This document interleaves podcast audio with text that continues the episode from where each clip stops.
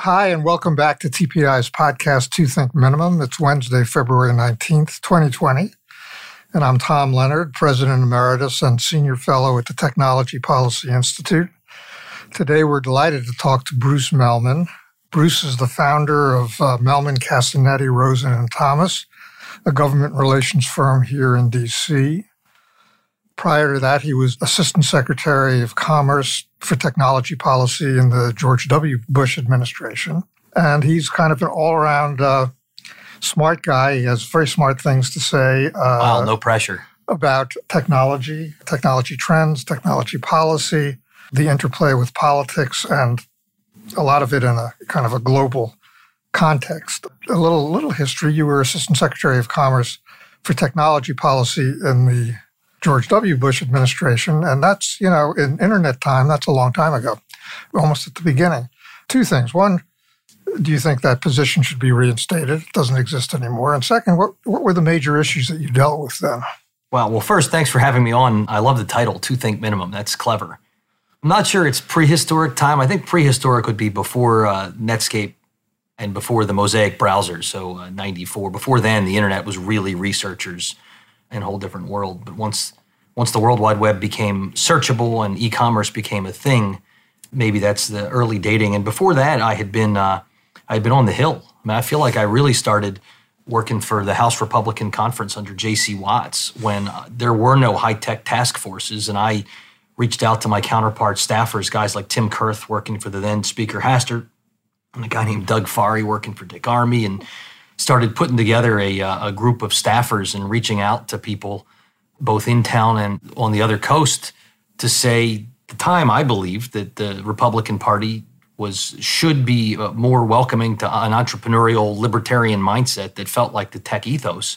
Um, we needed to get smarter and try to lead in tech policy. And what, of course, you found is economic tech policy has always been more libertarian, better fit for at least the old Republican Party the same folks who think government should be off your back tend to think government should be out of your bedroom. And so on social policy, the Republicans were anathema to the Valley and Democrats were better.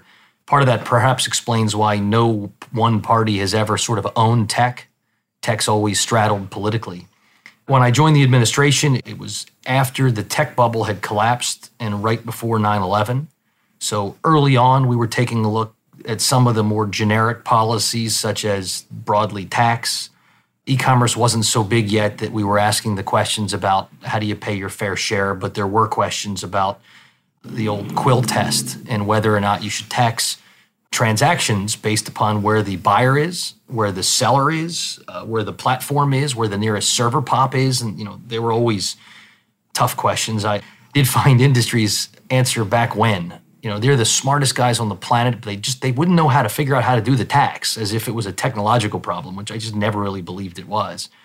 We have been debating uh, online privacy since when i was on the hill in 99 so it's sort of the next year in jerusalem of tech policy. It's always you know here we go. It's going to be the year 2020 this is going to be the year for federal well, privacy. the federal trade commission did major reports at the end of the uh, clinton administration on privacy. Yeah. Yeah we spent some time at the Commerce Department. I worked with a guy named Phil Bond, who was the, mm-hmm, my boss, mm-hmm. the undersecretary, and we we hadn't penned the cool word disruptor, but we looked at the disruptive opportunities as technology would enter things such as education or healthcare. To say nothing of uh, how it was going to transform work. We, if we had called it the future of work in 2002, that would mean today.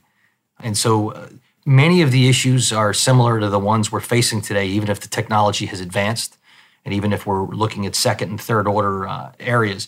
You asked, should the job be reinstated? So, yes and no, I guess. Uh, on the one hand, technology is so ubiquitous that so many more jobs are focusing on tech policy that maybe you don't need a, an office for technology policy in the same way we don't capitalize the word internet anymore where we used to. At the same time, it's pretty important to have folks thinking about technology sector, and they're they're tougher questions than there used to be. It's no longer this fledgling, uh, don't squash them, they're startups. They're now the dominant players in the economy. The, the 230 hearing at the Department of Justice down the street right. right now, as we speak, is no longer viewing the Googles of the world as these cute little startups. Yeah, exactly. I mean, obviously, the general view uh, and feeling towards the tech sector is, is quite different now than than it was then. I think it was obviously much more positive then. Now, now it's become literally a front page issue. Although I'd say it's more balanced now. It was unbalanced back then. I was looking at a couple of things on your uh, on your firm's webpage, and you advertise yourself as having a, a bipartisan team. And it seems to me that one of the few issues on which there's some bipartisan agreement these days is to bash the tech sector. What's your view of that? There's very few defenders in, among politicians of the tech industry. So you're right. The populist left has met the populist right, right. at the intersection of, uh, of dominant and consumer abusive. But they're not in wholehearted agreement on everything. So, for example, take privacy. Both Republicans and Democrats on the Hill agree we need to have more meaningful and robust privacy protections for consumers. Yet, the ability to get federal law out would depend on whether Democrats are willing to do some measure of preemption. Uh, Republicans insist upon federal preemption. It seems like the Democrats are fine with California being a floor because it's such a big and dominant state that that alone will be, uh, you know, the privacy advocates or self-appointed privacy advocates would say, let the states drive it. We're satisfied with that. So a lot on the left are there. That's not where the right is. And likewise, questions of consumer uh, uh, right to sue, where a private right of action is something the Democrats, at least for openers, say they insist upon, and that's a non-starter for Republicans. Same on Section 230. I mean, given those two issues, which do you think there will be privacy legislation, if not before the election, sometime after? I do, but first, you could also say, let's roll back the tape and hear what Mehlman thinks in 2001, 2002. And like every year, I'm convinced we're going to have privacy right. legislation. At first, I believed the implementation of the EU's GDPR would lead to the recognition that the US needs its own standard. It didn't quite happen. Now we're facing uh, California's implemented on January 1, and it's going to have enforcement teeth on July 1. Uh, there are, I think, 20 other states considering their own, some identical to California, some different from California. It feels to me that we will get to a point where the idea that your privacy protection could change as you drive across a state line. So, uh, if you're a, a, Chiefs fan going back and forth between uh, Kansas City, uh, Kansas, and Kansas City, Missouri, you know that really shouldn't determine what your privacy protections are.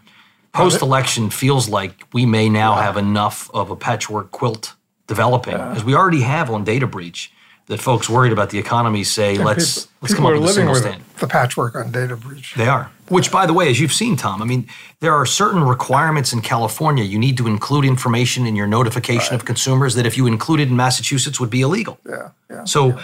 sure, you can build a tech system right. that does it, but that's pretty dumb. Yeah. Yeah, I agree. It just seems to me that the fact that there is this California law and other laws maybe like it is a disincentive for compromise. It is a disincentive for compromise. You know, politics plays a bit of a hand, but you also find that some laws recognize that you can't have privacy without data security, and they right. bake in necessary and, and valuable data security laws, and others leave it alone. It feels like something uh, that is among the principles that Ranking Member Walden and some of the Republicans talk about. It's not in all of the Democratic legislation that's been proposed. If you have privacy without data security, that it's it's uh, it's a fantasy. This actually leads nicely into, another question. As some of our listeners may know, you put out a uh, a rather detailed group of slides quarterly every quarter. Yeah, it's the world's weirdest hobby. They're actually very interesting. I've I don't know how long you've been doing it, but I've been getting them, I don't know, for the last year or two. And for um, your listeners, they're free to sign up. Just shoot me an email and you're in. Mehlman Castanetti. Go to their website and you can. Uh, yeah, my Twitter handle where I keep the, the most recent slide deck pinned right. as a pinned tweet is at BPMEHLMAN. Right. The last slide deck is uh, is titled Knowns and Unknowns Hunting Black Swans in the age of disruption. And the black swan is defined as a. Uh, I was kind of amused when I read this. Black swan is defined as an unpredictable or unforeseen event, typically with extreme consequences. And then I looked at the top of the list and it says a productive Congress. as the unknown. As a black swan, an unpredictable or unforeseen event. Right. Yeah, yeah. yeah if Taleb, uh, who's the author of the book by the same name, who kind of coined right. the term, were here, he would if he went through my slides, he'd say about half of my so-called unknown potential black swans are not really black swans. They're they're within the realm of, of reason or possibility. Right. So I, productive Congress is within the realm of reason. It's certainly within the realm of reason, although it's also very contrarian. The, the conventional wisdom was, well, after impeachment, they can't negotiate anything together. And I, I pointed out that even though the fourth year for President Clinton, for President Bush, uh, for President Obama, was always a reelect year. So you'd think there will be a challenge with uh, with a hostile Congress. The reality is the fourth year has always seen more legislation than the third. Uh, that just as the president wants to demonstrate not merely through a healthy economy, but wants to demonstrate through things like USMCA that you know that he's doing the job and that he's doing the job well. Speaker Pelosi's got 31 Democrats running for reelection in districts that voted in 2016 for Donald Trump. Impeachment's not a huge win, big sell for those districts. So what do they got? And those members, her front line, the folks that she needs to hold on to if she wants to retain the majority, need to demonstrate they're getting things done. And so that leads to me, notwithstanding as hideous as our politics appear when you watch cable TV at night, that behind the scenes, most members ran for the right reasons. Most members hate the you know what show that Congress on TV often is, and they actually want to get things done, whether it's on opioids or infrastructure or prescription medication even post uh, inaugural address with the with the famous tearing up of the document, I think there's grounds to get things done. Mm-hmm. We've already talked a, a, bit about privacy in terms of the unlikely things in the tech space that Congress Congress might do. And I kind of cut you off. You were starting to talk about Section 230. How, what do you think of the likelihood of something something being done. Yeah, so you raised it in the context of it's an that it being tech bashing is an area of bipartisan agreement, and and it is certainly something Democrats and Republicans are both doing, but they often do it for different reasons, um, so that they agree that they've got problems with the big dominant tech players, but they don't agree with what they think the remedies necessarily should be. In privacy, it's a bit of a matter of policy nuance. Right. In 230, it's extraordinarily profound in a nutshell, Democrats think the web platforms need to do more censorship to take off hate speech and fake news and, and, and, misinformation. Republicans think the tech platforms should do less censorship because nobody elected these typically Silicon Valley headquartered private sector players to decide what's right or wrong or true or not true or what gets uh, what people are allowed to say or not say. I can find an overlap in privacy. I actually find a lot of overlap, and we'll probably get to antitrust, which is where I think the most rubber is going to meet the road this year. But I find the least overlap in the remedies for Section 230. Maybe Senator Hawley and Senator Sanders might want to both strip the 230 protection is a way to punish platforms, but the reason they want to and the outcome they're seeking is pretty radically different.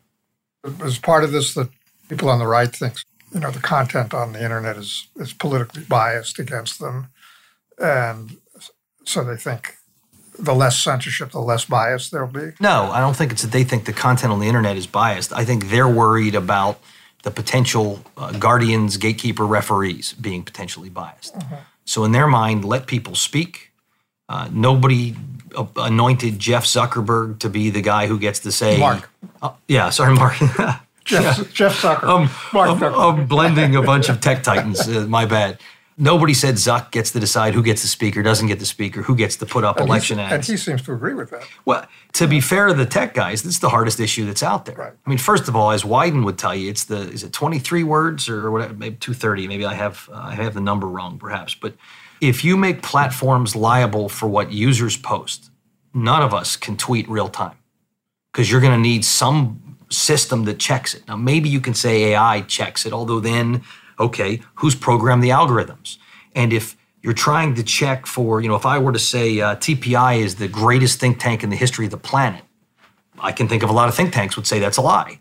Right. Others no, would say, I, well, I that's totally, yeah. that's subjective. Yeah, right. So it gets really hard. At the same time, it's, yeah. you know, we'd be lying if we were to suggest that there isn't intentional misinformation, both foreign and domestic, that there isn't intentional fake news, that there aren't manipulated campaigns trying to confuse people, trying to undermine other businesses, or trying to mess with elections. It's happening, it happened, it's proven. It's the two edged sword of, a, of permissionless publishing. Which is great because voices like Black Lives Matter and Me Too movement get to be heard and don't have to hope that the gatekeeper of three main networks decide they're worthy. But the flip side is that you tell me what 0.1%, 0.5, 1% of the world who are horrible human beings and who are abusing their ability to speak are kind of ruining it for the rest of us, but there's Right. just no way to Right. know them in advance. Right, right. And of course, some of this stuff that people complain about in terms of fake news and and on the internet and everything is not really new. It, it, I mean, it, it happened in political campaigns even before the internet. Oh, yeah. People called it dirty tricks, was a, a phrase that I haven't really heard recently, and they kind of said, "Yeah, that's not really very nice," but they kind of winked at it and, and went on. Well, it's not only that, Tom. I mean, it's, it, I don't know if you've ever seen the uh, either read Chernow's book Hamilton or, or seen the, the the Broadway show of the same name. Thomas Jefferson hired a libelist to take down Alexander Hamilton by publishing false things, like founding father, author of the Declaration of Independence, Right. was all about having a partisan press malign his political opponents. It's literally as old as the Republic. Right. Probably older than that. Yeah, who knows? I, I don't go back. I, I can't do uh, Oliver Cromwell for you. I mean, a lot of this stuff in terms of tech takes takes place, and let's talk a little bit about it. It takes place in a global context, and I think you you emphasize that in, in some of your commentary. I mean, and obviously the two major global players that uh, that affect us are you know, one China, perhaps the most important, and and then Europe. I mean, Europe is now in the process of putting more restrictions on tech companies, and China. China's a very complicated. Why don't you talk a little bit about your view of, of China and what and, and what effect that's going? I mean, I think you talk about it in the slides. You say it's one of the major factors in terms of political risk. The quarterly analysis I put out before the knowns and unknowns in the first quarter of this year was the fourth quarter of last year, and I called it deglobal. And what it was trying to take a look at is where I see globalization going. And rarely is there an original thought in my analyses. I'm pretty good at absorbing ideas from all over the place and, and kind of flowing them in a narrative, but rarely are they uh, are they original. And a lot of folks have similarly pointed out that America's approach to trade was trade policy was foreign policy throughout the Cold War. When the Cold War ended, suddenly it was a unipolar world. We had two decades of hyperglobalization, but that didn't deal everybody in. And we've begun, we're now entering, I would argue, a second decade, or maybe it's, you know, the last decade was a, was the slowing down post Great Recession. But we're now in an era where the pace of globalization has massively decelerated more than any other sector, tech is the tip of the spear. And some of that is the US versus China decoupling because both want to be the dominant economic engine of the 21st century. And the China 2025 plan makes it very clear that they intend to dominate 5G, they intend to dominate AI, they intend to dominate a lot of areas. And their idea of dominating often is they do state sponsorship, they don't always play by the global rules, and it disadvantages American companies you know, hopefully vis-a-vis China, we're going to find uh, ways to continue to, for example, have U.S. companies sell commoditized, not cutting-edge products to China, and to have Chinese non-core networks, so you know, apps like TikTok able to be in the United States, which is different than say a Huawei uh, a server or router that may be in the dead center of your network. There's a distinction. We'll see if policymakers and national security experts are able to separate very high end tech from from very commoditized and, and apps from equipment. But it's pretty hard when you look at the US, the EU, and China, and you think about their approaches to internet policy, it's pretty hard not to see regionalization replacing globalization. Because when all's said and done, the EU, the US, and China uh, approached internet policymaking with core goals that are different. In the US, our goal has been we saw the internet as a way to empower people. So we said, let's have very light regulation. Let's allow these disruptors to dominate. So the Amazons or others, you know, we, we gave them a lot of room to take out existing sectors and existing industries. You know, in media, because of some combination of 230 and the First Amendment, the thought on media is is um, it's we would rather let people choose their news. Contrast that with the EU. Their core goal is to protect people. And if you want to protect people, you have heavy regulation, which they do. You protect your legacy industries, which means you have very few startups. You have more control over the news because there isn't a First Amendment over there. Then you go to China, their goal is to control people, to protect and preserve the, the party. And so as a result, the state sets the rules. They have these massive, dominant state cha- national champions in certain sectors. And the news is whatever the state says it is, which is in part led to a truly tragic first misstep when it comes to the coronavirus.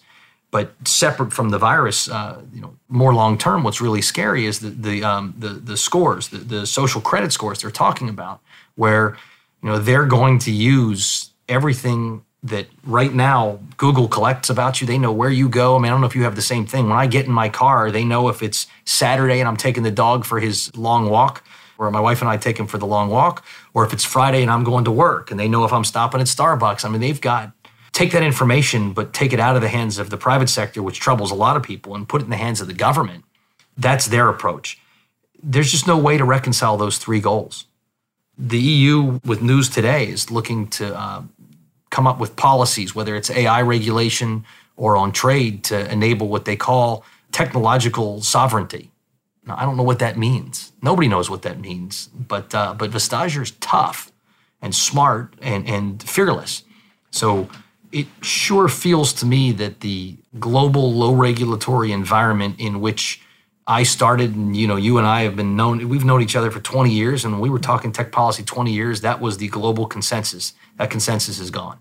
So, this kind of whole deglobalization and everything you're saying is, you know, it's kind of a, a pessimistic outlook. I don't know if you view it that way, but it sounds pessimistic to me. So, if you start with the traditional Washington consensus, the only thing better than globalization is more globalization, then deglobalization is pessimistic. It feels to me, and I and again the deglobal analysis went deep into this. It feels to me that we're a little ahead of our skis, and that the way the global economic system is working today reminds me a little bit of the economy at the in the era of the Gilded Age where you had these new players in areas such as oil and, and railroads and electricity uh, and incredible innovation, but the pre-existing regulatory structure and the pre-existing uh, policy approaches had been built upon an agrarian era. And so the second industrial age was leading to uh, rampant inequality, was leading to insufficient competition among uh, would-be competitors in the marketplace, uh, was leading to a small number of folks able to really dominate politics. You had red states and blue states, things were stuck.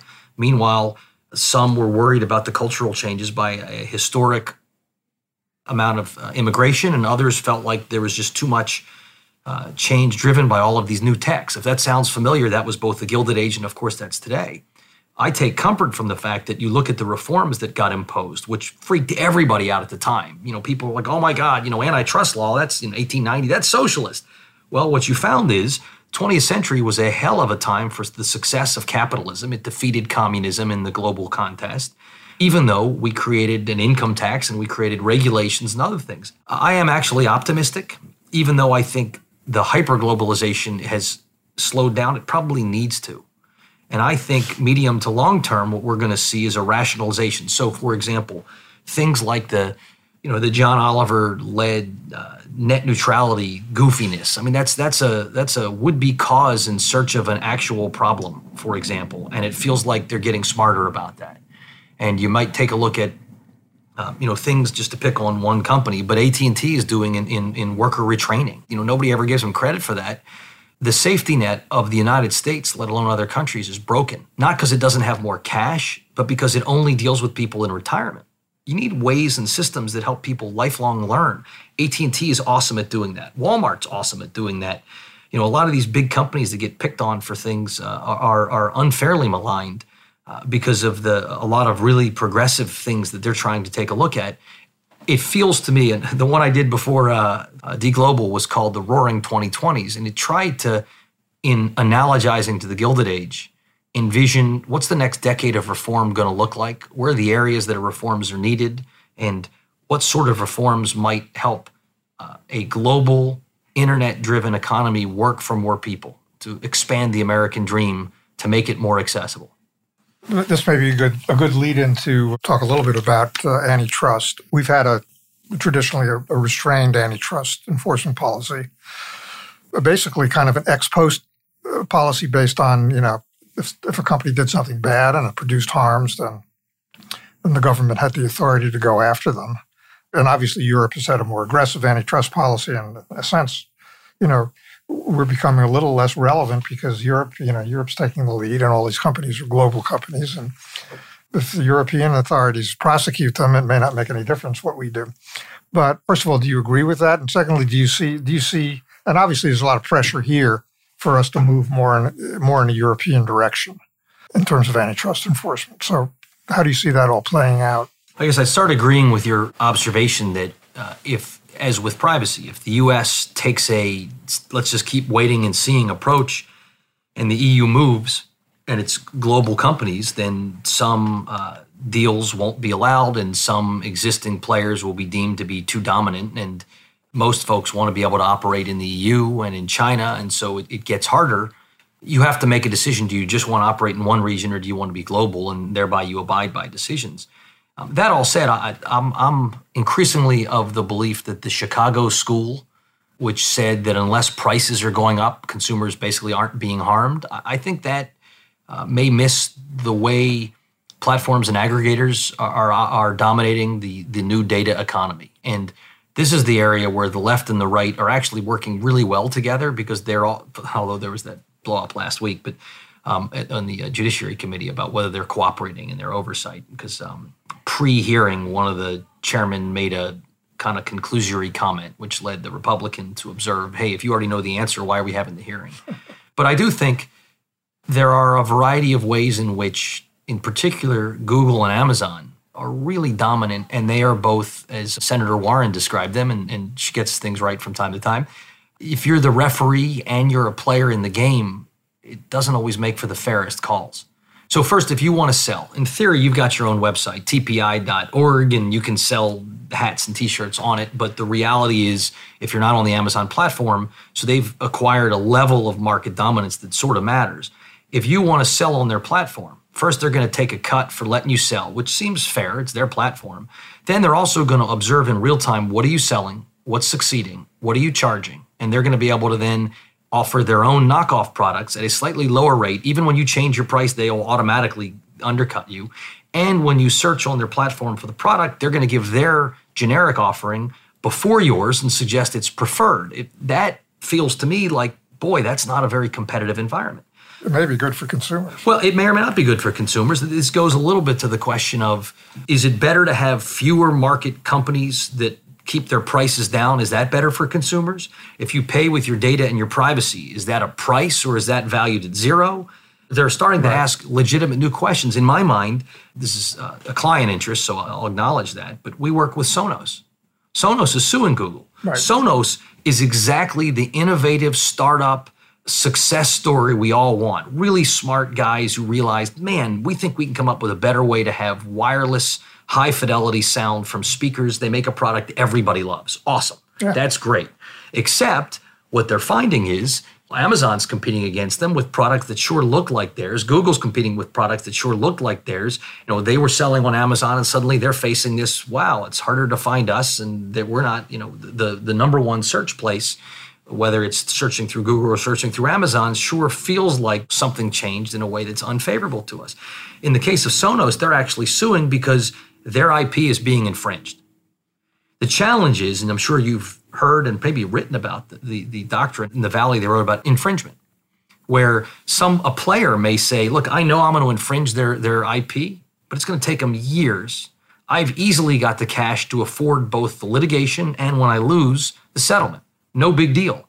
And I can last, if you're Google, you can last five or 10 years of just, just let's go fight it in court for a long time. Meanwhile, I will iterate in the kind of way Internet Explorer used to suck. Netscape was way better, but over time, Internet Explorer became better. There's the idea let's just infringe their IP, let's fight them. Maybe we'll owe them, I don't know, a billion or two at the end, but by then we'll have knocked them out of business and we'll have taken over the market and we'll have iterated a better product. Now, right. the case of Sonos, they're going to the ITC to fight. The ITC has the power to block product at the border, which right. is post patent reform. It's sort of the only injunctive relief or injunctive like exactly. relief. Exactly. So I think those who think we need to reconsider antitrust law have a pretty legitimate case as to why it merits looking at. Of course, this may be intellectual property law. If you infringe and then if you get caught, all you have to pay is what you would have paid originally anyway, in terms of a licensing fee. Well, and that's why the, some would call it efficient. Right. You know, exactly. but it's as we think about what's in the consumer interest, and look, this is hard. It's not like this is easy policy. Right. In right. my mind, in the consumer interest, more competitors is better than fewer competitors Lower prices are better than higher prices. Protecting IP is better than not protecting IP or allowing efficient infringement. Having a few dominant players gobble up would be competitors, or as we're seeing in the case of Instagram and Snapchat, just replicating their stuff and, and you know and leveraging your position. That's not good. And, and I think I like to think my data has a value. And while yes, I'm getting services for right. quote unquote free, I'm paying with something there. And right. so I am a lifelong Republican and I am decidedly a capitalist, but I think re examining antitrust law in the era of data is a pretty legitimate undertaking. I may or may not agree with everybody's solutions, but I pretty much agree with everybody's conclusion that something has changed. Well, we could go on and talk about these things for a while, but before, since I know you're a, an astute observer of the political scene, before we stop, I'd like to uh, to get your views on the current political scene. I'll start with an open ended. Uh, it's uh, wild, wacky, not anything I had predicted. At the broadest level, it's the same disruption we see from technology, we see from geopolitics, we see culturally has arrived in politics. And one measure of that, we have a federal election every two years. In the 10 federal elections from 1960 through 1978, three of them saw the party in control of the House, the Senate, and or the White House change. Fast forward, in the 10 federal elections from 1980 to 1998, four out of 10 were change elections. This century, we've had 10 more federal elections, and eight out of the 10 have been change elections. Voters are not happy. They're worried about the future. They don't trust the Democratic Party, the Republican Party, and they keep turning over who's in charge of what. So you start with as a backdrop, uh, it's an age of disruption. Donald Trump is a symptom more than a cause in the narrowness of what we're looking at right now, it sure feels like the two biggest disruptors in American politics are going to go head to head Bernie Sanders and Donald Trump. And I get all of the rational reasons why, well, you know, a majority of Democrats would prefer a moderate. They would over Senator Sanders or Senator Warren. A majority of Republicans in 2016 would have preferred a normal candidate, not Donald Trump. It's just the primaries are the way they are. And in an era where people are feeling disrupted and are looking to disrupt a political system they don't think has their back, increasingly the most energized, loudest base has the most virality, the most cohesion, the, the highest punching power. It just feels to me right now that the Biden guys are holding on for the last hurrah, and that's keeping the moderates split. That the guy with the most resources, you know, uh, Mayor Bloomberg, is it just will continue to have a credibility problem with Democrats. And even though what's more likely to beat Donald Trump than somebody who starts with an unlimited 1000000000s mm-hmm. of dollars at the same time, for a lot on the left, he's going to be an unacceptable choice. Amy Klobuchar feels like she ought to live in that sweet spot, but she just hasn't so far. It's just hard to see her path for getting the visibility Senator Warren seems done, but it just feels like through Super Tuesday, a meaningful plurality will be in the hands of Senator Sanders, and he's going to go to Milwaukee either with the majority or with the meaningful most number of delegates. And then are they really going to let super delegates in the second round swamp, which is the way the rules are set up? But if the Sanders, so called Bernie bros, win the plurality of delegates, head to Milwaukee, and then get uh, taken out by super delegates again, a that feels pretty good for Donald Trump's getting reelected because it feels like a you know that that has the risk of being 1968. If they pick Sanders, it has the uh, risk you know, where they where there were the 1968 Democratic Convention in Chicago where there were right. riots in the street. If they pick Senator Sanders, well, that has the feel of 1972 with George McGovern, where they went super woke, super liberal, and Richard Nixon had a super big uh, landslide. Although he, of course, did dumb things which led to his ultimate uh, departure. So that's my take on our normal politics. I mean, not that there's anything that can be done about it, but do you think we've come to rely too much on primaries? I mean, there there was something to be said about the smoke-filled rooms. you, you can't, know, can't go back, I don't think. But, well, uh, and maybe spoken like a guy who would be in the smoke-filled rooms. Not, uh, well, not me. I'm uh, not an insider. I think within this week, I've both read articles explaining why primaries are the key to avoiding the establishment remaining ignorant and blind to what has meant so many Americans feeling disrupted. Power to the people of primaries is pretty compelling.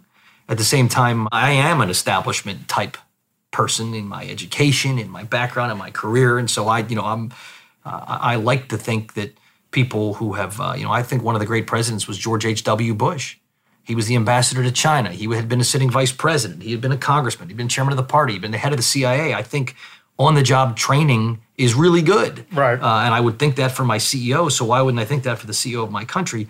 At a minimum, what I hope is I hope they realize that letting Iowa and New Hampshire always go first as if it's some kind of constitutional birthright is really unhealthy. They're not representative states. Uh, I am obviously not running for president ever now, but they're not representative demographically. They're not representative geographically.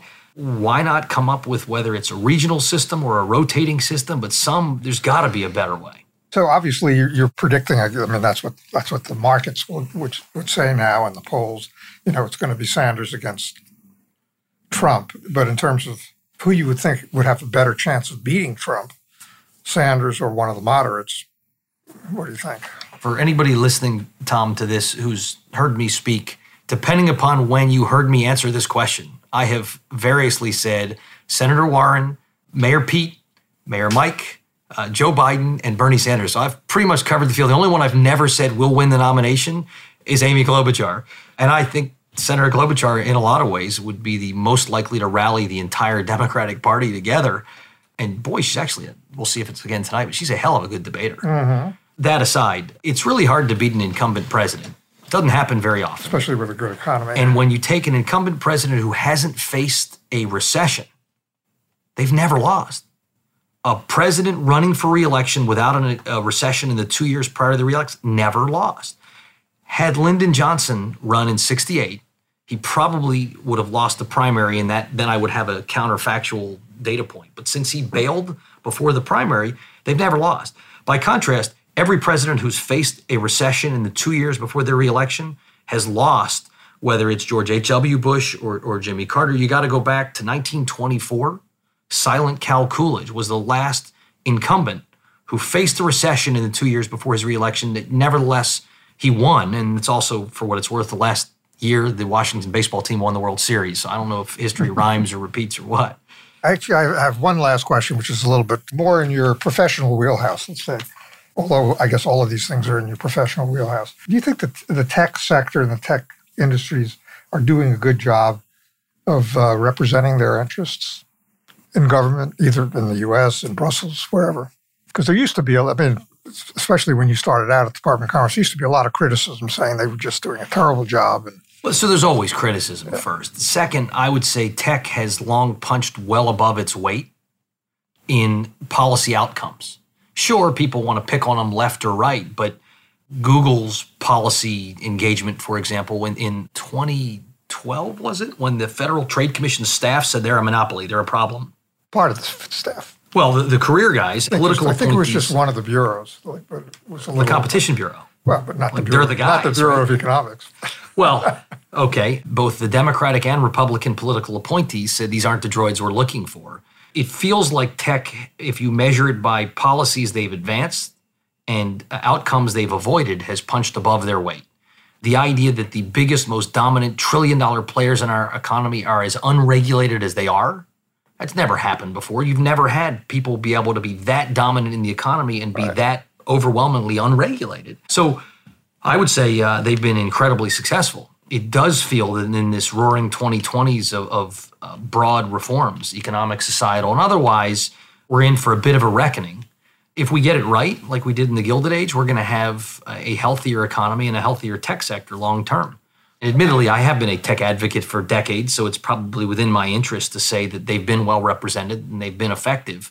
But boy, they've lost very few fights. Well, this has been extremely interesting, and I really appreciate your taking the time to do this. And we will get this up on our website soon. Thanks for having me on. It's a pleasure.